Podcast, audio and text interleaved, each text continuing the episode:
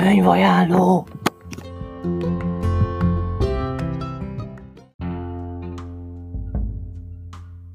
Sziasztok! Rentai Reni vagyok a Szent Johanna Gimiből, és én is a hétvezérségeket hallgatom.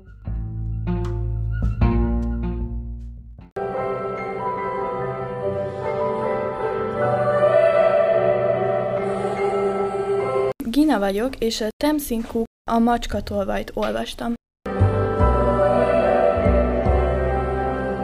Az írónő Angliában született Lancashire-ben, élete első 12 évét különböző országokban töltötte, és úgy mondja magáról, hogy járni Dél-Afrikában tanult, görkorcsajázni Floridában, és szinkronuszni pedig Hawaiion.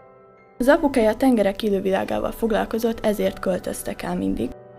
És irodalom tanárnak tanult, utána el is kezdett tanítani, nemrég kezdett el írni, és már több könyvét is kiadták, több díjat is kapott, erre a könyvre is például. 2017-ben Angliában az év gyermekkönyve lett.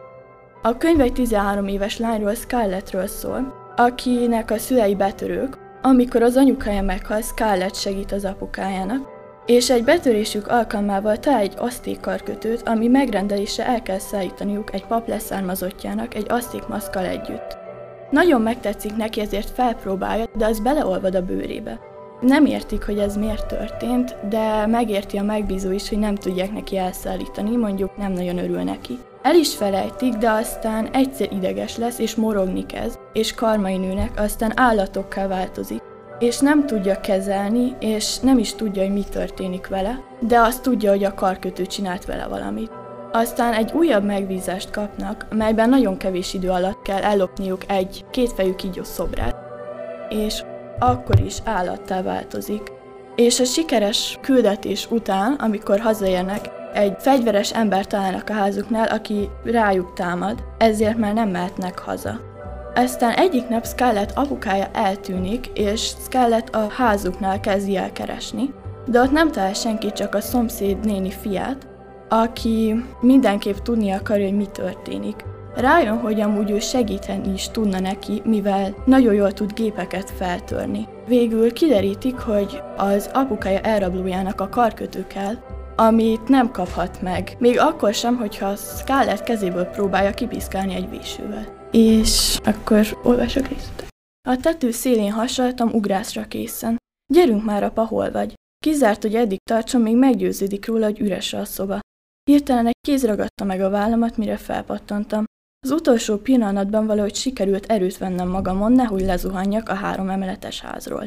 Csodálkozva meredtem apára. Hogy tudott ilyen csendben mögé mosonni?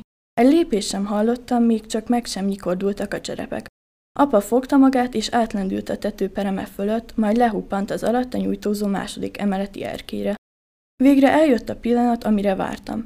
Mélyet sóhajtottam, és átmásztam a csatornán. Ujjaimmal a tetőbe kapaszkodtam, miközben kilenc és fél méter magasan hibálóztam a föld fölött. Szétárad bennem az adrenalin. Meglendítettem a lábam, és miután átsuhantam a levegőn, mellette landoltam behajlított térdel. Megdörzsöltem a karom, és kinyújtóztattam az ujjam. Apa és én ugyanolyan fekete kezeslábast viseltünk, vékony bőrkesztyűt és hátizsákot. Éjjellátó szemüvegünkön keresztül minden zöldnek látszott. Bemámultunk a kétszárnyú üvegajtón, az elénk táruló helyiség üres volt, a házigazdák a szomszéd szobában aludtak. Vajon felébresztettük őket?